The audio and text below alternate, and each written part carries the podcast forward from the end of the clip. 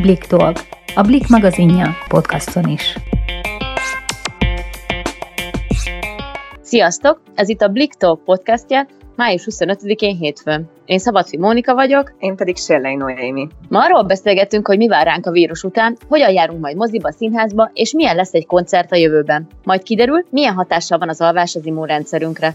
Vágjunk is bele! Végre visszakaptuk ugye a szabadságunkat. Pesten most nem tudom jelenleg mit tapasztalnak az emberek. Én itt vidéken azt látom, hogy most már mindenki nagyjából kiszabadult, kimernek menni az emberek az utcára, beülnek a különböző éttermekbe, kávézókba, bárokba este, ugye szórakozó helyre még mindig nem lehet menni. Mindenki egyre lazább, oldódik, bár azt mondjuk hozzátenném, hogy a plázákban nem nagyon látok embereket. Szóval Tényleg? ezek nagy terektől szerintem még így óckodnak az emberek, vagy nem tudom, lehet, hogy azt gondolják, hogy ott beltér van, és, Ez azért érdekes amúgy, mert például én szombaton voltam itt Pesten plázázni, és már reggel fullon volt a pláz, de tényleg tele volt emberekkel, és mindenki ész nélkül vásárolt. Ez volt Pesten az első hétvége, amikor lehetett menni újra vásárolni. Uh-huh. Lehet, hogy ez volt az oka, nem tudom, de, de én teljesen más tapasztaltam itt Pesten a hétvégén.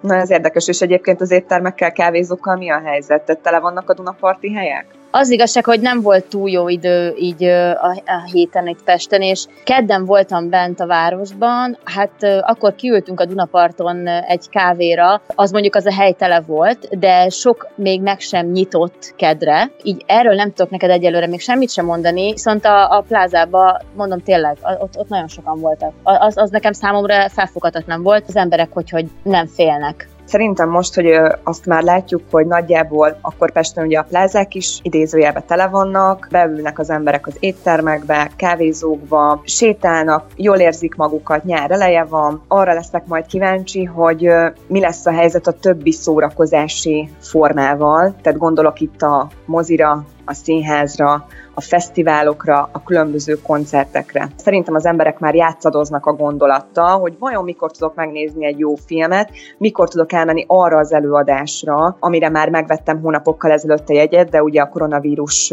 miatt nem tudnak rá elmenni, ugye egyelőre, és hát ugye mi lesz a fesztiválozókkal, nem csak arra gondolok, hogy most a fiatalok bulizni akarnak, hanem azzal a sok emberrel, hangtechnikussal, énekessel, előadó művésszel, akik ugye ennek, a, ennek az egésznek a részei. Úgyhogy nagyon Én például leszek. pont szombaton gondolkodtam el azon, hogy már nagyon unom, hogy itthon kell esténként tévéznem, meg azért az elmúlt uh, 11-12 hétben uh, itthon kellett tölteni az estéket, és nem volt annyira jó idő, úgyhogy gondoltam, elmennék egy moziba, de hát ugye még nincsenek nyitva, bár aztán eszembe jutott, hogy de mit is vetítenének most, hiszen, hiszen hát nincs semmi, nem forgattak filmeket, és ugye hát a, amit úgy nagyon vártak sokan szerintem a Bond filmnek a 25. részét, annak is ugye a megjelenését áttették végül novemberre, szóval Szóval mit fognak adni a mozik, hogyha ne talántán engedélyezik majd, hogy újra kinyissanak? Hát igen, meg ugye például a tervezett premierek is, ugye az a probléma, hogy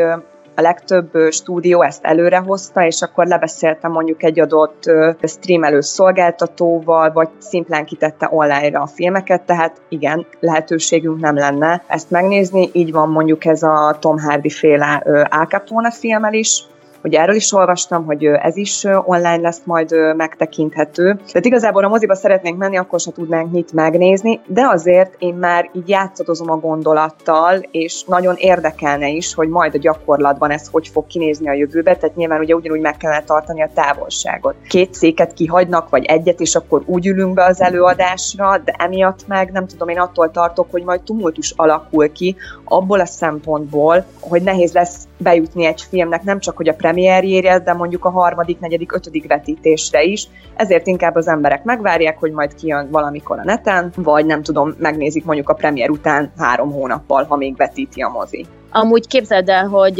én azt hallottam, hogy ez a Christopher Nolan Tenet című filmjének a vetítését azt nagyon várják, mert az amúgy július közepére volt beharangozva, és abban bíznak, hogy azt nem fogják el, elhalasztani, és tényleg meg lehet majd nézni moziba, de visszatérve arra a gondolatra, amit te mondtál, ez a mozizás kérdése, nem szívesen ülnék be maszkba a moziba, már csak azért sem, mert most, hogy hétvégén töltöttem három órát egy plázába, végig maszk volt rajtam, én utána teljesen készen voltam, alig vártam, hogy hazaérjek, levegyem. Nem is tudom, akkor nem lehetne közben enni mozizás közben, de hát pont nem azt mondom, hogy ez a lényeg a mozizás élményének, de azért... Sokan ezért tényleg... járnak egyébként, tehát vannak olyanok, akik akik, hát, mert nagyon jó a mozis kukorica, meg nem tudom, meg a, a meg a gépi igen, igen, igen.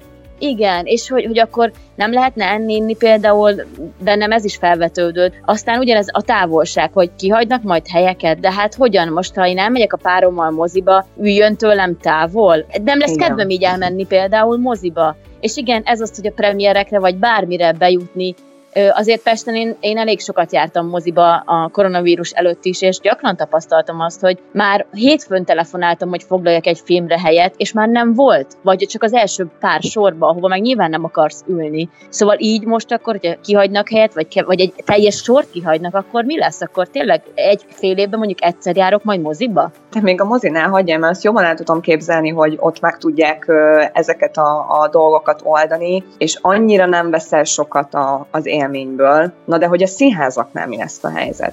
Tehát szerintem az még érdekesebb, mert tegyük fel, hogyha ott maszkban kell beülnie egy embernek, és az egész közönség maszkban ül, szerintem nagyon fontos egy színésznek, hogy lássa a közönségen a reakciókat, hogyan reagálnak az ő előadására, a, a monológokra. Van egy, egy, egy interakció közöttük, és nem tudom elképzelni, hogyha, hogyha tényleg egy előadásra mazba kell beülni, akkor nem veszel az a színészi játékból, és ezáltal az élményből is. Képzeld el, pont olvastam erről egy cikket, hogy azt szeretnék, vagyis hát az az ajánlás, hogy ha maszk is lesz a színházban, akkor az sötét legyen, sötét színű, mert hogy állítólag ez nem zavarja majd a színészeket, a világos maszk viszont igen. Mondjuk ez is érdekes, bár itt ugyanaz felmerül bennem, mint a mozinál, hogy én három órát egy maszkban nem szeretnék végülni egy színházba, úgyhogy nem tudom, hogy ez mennyire lesz megvalósítható, bár szerintem a, a mozik előbb ki tudnak majd nyitni, mint a színházak, mert ugye hát ott a következő probléma az, hogy a színészek hogy tartják be a távolságot? Hogy fognak úgy darabot játszani, hogy másfél méterre vannak mondjuk egymástól? Vagy a próbák hogy fognak így egyáltalán működni? Igen, ez, ez, ez azért nehéz kérdés, és azért nem úgy néz ki egy színházi előadás, hogy a különböző előadásokban mindig ugyanazok a színészek vannak együtt, ami ugye abból a szempontból fontos, ahogy egyébként a munkahelyeknél is előjött ez már, és például Angliában már egy olyan tervet készítenek, hogy mondjuk, ha valakinek be kell mennie dolgozni, tényleg, hogy van egy 30 fős csoport, abból 15 ember jár be az irodába, és mindig ugyanaz a 15 ember legyen. Tehát ezzel is csökkentve magát a kontaktot, és szerintem a, a színházaknál ezt, ezt nem lehet megoldani a gyakorlatban tehát ez, ez, ez számomra elképzelhetetlen, de hát meglátjuk, úgy tűnik, hogy ősszel már lesznek előadások, természetesen ez függ attól, hogy lesz a második hullám, hol fogunk tartani a járványhelyzetben, ez rosszabbodik-e, vagy marad így, ahogy most, meglátjuk, tehát ez nyilván nyilván csak a járvány helyzettől fog majd függni. Következő nagy probléma, hogy ugye augusztus 15-ig nem lehet megtartani semmilyen nagyobb rendezvényt se. Nem tudom, hogy mi lesz amúgy a koncertekkel és a fesztiválokkal, bár mert képzeld, én már kapom az értesítéseket az egyik közösségi oldalon egyes ilyen, ilyen rendezvényszervezőktől, hogy melyik koncertet mire rakták át, és nagyon durva, mert mindenki arra alapoz, hogy augusztus 15 után viszont szabad mindent, és nem lesz második hullám, nem lesz semmi probléma, már megadtak várható új időpontokat, pedig tényleg nem tudjuk, hogy mi lesz. Ahogy a moziknál, meg a színházaknál, ugye itt is felmerül szerintem a teltház kérdése. Például mondjuk beltéren van egy koncert, és láttam is egyébként egy fotót erről, hogy valahol Amerikában már megtartottak egy koncertet beltéren. Esküszöm, tehát szörnyű volt látni azt, hogy betartották ezt a két méteres távolságot, de nem abból a szempontból volt, volt szörnyű ezt látni, mert jaj, ne tartsuk be a, a, az ajánlásokat, meg ilyenek, hanem tényleg azért volt ezt rossz látni, mert nyilván, ha elmész koncertre, jól érzed magad, fesztelenül bulizol, stb. stb., vagy élvezed a zenét, a komoly zenét, könnyű zenét, bármilyen zenét. Nem tudom, tehát ott, ott azért, mint a érezhető lett volna, a képről is átjött az a feszültség, ami emiatt a helyzet miatt kialakult. De tudod miért? Mert azért egy fesztiválon szerintem pont az a lényeg az egészben, hogy ugrálsz, jól érzed magad, véletlenül neki mész valakinek, elnézést kérsz, mert előfordul, ahogy a énekelsz. Tényleg az a, az a buli hangulat, az valahogy olyan, mint hogyha most így kiölnék az emberből ezt a, ezt a, ezt a szabadságérzést, vagy kiölni ez a vírus ezt a szabadságérzést. Úgyhogy én, én nagyon félek, hogy, hogy tényleg augusztus 15 után is mi lesz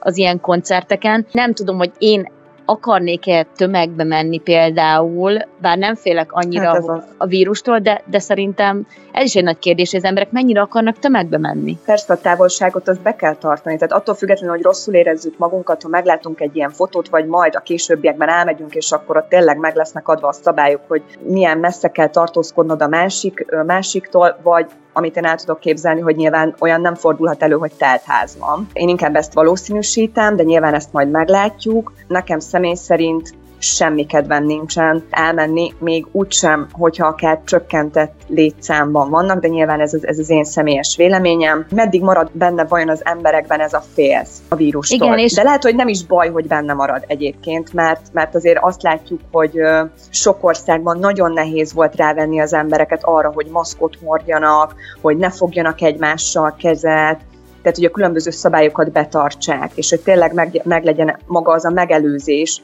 hogy megelőzzük azt, hogy egy második hullám kialakuljon, és ahhoz azt kell most szerintem, hogy egy kicsit leadjunk ezekből, a, ezekből az igényekből, de természetesen mindenki vágyik rá, és nagyon remélem, hogy, hogy tényleg találunk majd egy, egy köztes megoldást, hogy azért ki is tudjunk kapcsolni, jól is tudjuk érezni magunkat, de még véletlenül se legyen az, hogy bármilyen ilyen rendezvény miatt elmérgesedjen ez a, ez a, ez a járvány. De amúgy látod a, a fesztiválok kapcsán is, hogy hogy mégis aztán ö, talán egy hónapja lemondtunk az összes fesztiválról, hogy idén nem lesz nyáron egy fesztivál, és hogy mi lesz így, de hát ö, most meg aztán jönnek sorba hírek, hogy már van két fesztivál is, amit ö, itt Magyarországon megtartanak. Nem tudom, hogy egyáltalán mire alapoznak külföldiek. Én nem hiszem, hogy nagyon jönnek majd. Tehát így a, a, a magyarok meg, hogy mennyire járnak fesztiválokra, persze van egy, egy réteg biztos, aki, aki meg van őrülve azért, hogy menjen, de nem tudom, azért sok fesztivált inkább a külföldieknek szerveztek eddig. Én például minden évben kimegyek egyszerre egy napra a szigetre, ami mondjuk idén jelenleg jár lesz, nem lesz megtartva, de ha meg is is lenne, én például idén nem mennék most ki. Hát igen, mert, mert nyilván azért, azért te is látod ott, hogy, hogy azért nagyon-nagyon sok a külföldi. Ők nem tudom, hogy hogy hogy vannak ezzel az egésszel. Nyilván azért hallunk különböző szakértőket is, próbálják így modellezni ezt, a, ezt az egészet, és hogy vajon mi várható a jövőben, az emberek mennyire mernek menni, utazni egyáltalán.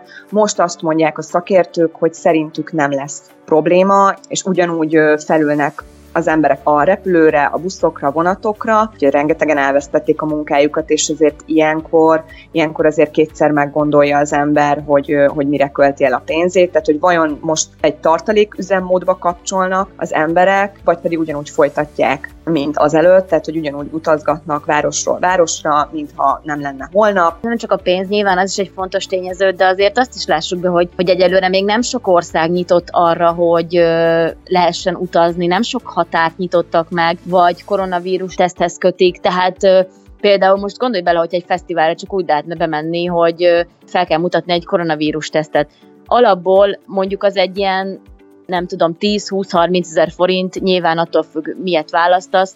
Na most veszel egy fesztiváljegyet 20 ezerért, még ha meg is teheted, mert mondjuk szerencsés vagy, és nem vesztetted el az állásodat, plusz Megcsináltad egy 30 ezres tesztet? A görögök el is vetették, tehát ott jött fel egy ötlet arra vonatkozóan, hogy mi lesz a turistáknak a beutazásával Görögországban, és ott feljött ugye ez az ötlet, hogy minden beutazásnál, ha valaki oda elmegy nyaralni, akkor negatív koronavírus tesztel kell rendelkeznie. Na hát ahogy jött ez az ötlet, úgy el is ment, úgyhogy ezt elvetették. Én azért bízom benne, hogy hamarosan tényleg helyreáll az élet. Nem azt mondom, hogy a normális kerékvágásba fog majd visszaállni minden, de, de azért remélem, hogy, hogy tényleg vissza tudunk menni arra, arra ami, ami a koronavírus előtt volt. Most pedig hát hallgassunk meg egy interjút arról, hogy az immunrendszerünket hogyan javíthatjuk, hogyan erősíthetjük az alvással. Erről Farkas Kantár Dórával, a Dormeo brand managerével beszélgettem. Mindannyian tudjuk, hogy az alvás minősége szorosan összefügg az egészségünkkel. Ebben a koronavírusos időszakban miért fontos, hogy jól aludjunk? Az alvás minősége ugye szorosan összefügg az immunrendszerrel, ahogy te is mondtad, mert az alvás számos testi folyamatot és funkciót befolyásol. Hatással van a vérnyomásra, a vércukorszintre, a gyulladásokra és még a hormontermelésre is. Ha ezeket pedig hosszú távon negatív hatás éri, az betegséget okozhat, például szív- és érrendszeri betegségeket, emésztési problémákat, vagy akár mentális betegségeket is. Milyen hatással lehet az alvás az immunrendszerünkre? Mennyit kell aludnunk ahhoz, hogy például erős maradjon? Hogy mennyit kell aludnunk, az függ a kortól, illetve egyéb más olyan fontos tényezőktől is, mint az életmód vagy az alvás minősége. Ha a számokat most az életkorra vetítve nézzük általánosságban, akkor a tinédzsereknek 8-10 óra alvás lenne a javallott, a felnőtteknek 7-9 óra, és az idősebbeknek, a 65 éven felettieknek 6-8 óra lenne az ideális alvási idő. Ezen kívül a minőségi alváskörnyezet kialakítása is nagyon-nagyon fontos. Legyenek megfelelőek az alvási eszközeink. Például választunk olyan matracokat, amelyek légáteresztőek, hipoallergének, vagy olyan paplanokat, párnákat, amelyek hőszabályozó technológiával bírnak. Hiszen ugye az életünk egyharmad részét alvással töltjük, így választok meg azokat az eszközöket, amelyek tényleg a pihentető alvást szolgálják számunkra. Sokan dolgozunk most otthonról. Miért fontos az egészségünk szempontjából, hogy ne az ágyban fekve végezzük a munkákat? A folyamatos otthoni jelenlét során is azt javaslom, hogy mindenképp vigyünk rendszert az alvási szokásainkba. Érdemes ugyanabban az időben lefeküdnünk és felkelnünk, ahogy korábban is, illetve reggel az ébredést követően kövessük a korábban megszokott rutinokat. Öltözzünk át a pizsamából, szerintem ez nagyon fontos, és testileg, lelkileg is teljesen hangolódjunk rá a munkavégzésre. Érdemes kijelölni a lakásunkban, házunkban egy olyan pontot, egy olyan helyszínt,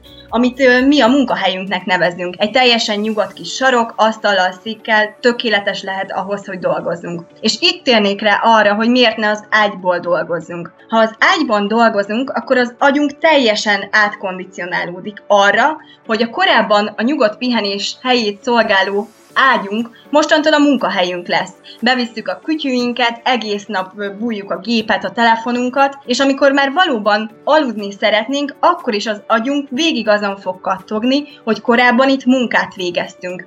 Illetve másik szempont az, hogy nem túl egészséges, ha tényleg egész nap az ágyban fekve, ülve töltjük az időnket, sem az emberi test számára, sem pedig a matracnak sem tesz túl jót, hogyha tényleg egész nap 0-24-ben fekszünk rajta. Ha már itt tartunk, hogyha tényleg 0-24-ben az ágyban vagyunk, akkor azért nagyon hamar koszos lesz. Tudnál mondani pár tippet, hogyan fertőtleníthetjük a matracunkat, illetve tisztíthatjuk ki otthon? Ha rendelkezünk matracvédővel, vagy esetleg olyan matracunk van, amelynek lehúzhat húzható a húzata, az a legegyszerűbb, ugye könnyen levehetjük, mosógépbe az ajánlott hőfokon kimossuk, ez nagy előny, mert gyorsan meg tudjuk tisztítani. Viszont szeretnék egy kis házi praktikával is élni, vagy esetleg ha olyan matraca van valakinek, akinek nem levehető a húzata, annak érdemes ezt mindenképp megtennie. Elsőként ugye teljesen tisztítsuk meg az ágyat, vegyük le az ágyról az ágyneműt, és alaposan ki kell porszívózni a matrac mind a kettő oldalát. Hogyha ezt kiporszívóztuk, egy picit még addig rázzuk meg, hogy a letapadt por is fellazuljon, és utána jön a háztartási csodaszer, ami nem más, mint a szódabikarbóna. Szorjuk be a matracot szódabikarbónával, finoman egy picit dörzsöljük bele, majd hagyni kell állni közel két órán át. Arra figyeljünk, hogy ebben az időszakban se kisállat, se kisgyerek ne legyen a szobában, nehogy ráugorjanak erre a matracra. És amikor pedig letelik ez a két órás időszak, akkor addigra a szódabikarbóna magába szívja a szennyeződéseket,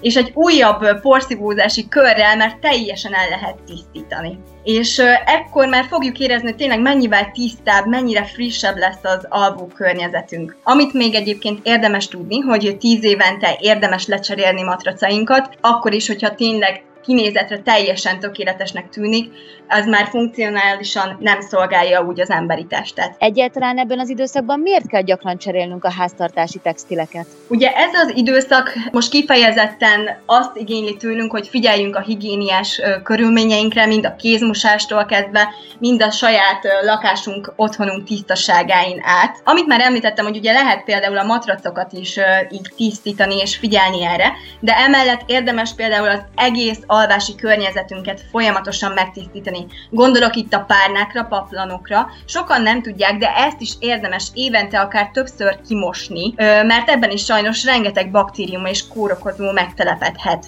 Emellett pedig a többi háztartási textíliánál is most nagyon kell figyelni, hogy higiénikusan tudjuk tartani őket. Itt például gondolok a kéztörlőre. Az lenne a javallott, hogy naponta a kéztörlő kendőt azt tegyük mosásba. Azt a törölközőt, amelyel a testünket töröljük, azt három naponta érdemes lenne cserélni. Az ágynemű húzatot pedig hetente kellene kimosni, hogy tényleg teljesen higiénikus és tiszta maradjon az alvási környezetünk. Ezért érdemes mindegyikből több váltás garnitúrával is készülni. Köszönöm a hasznos információkat és a beszélgetést is. Köszönöm én is. Köszönjük, hogy a Blick Talk podcastet hallgattátok, legközelebb szerdán találkozunk. Sziasztok! Sziasztok!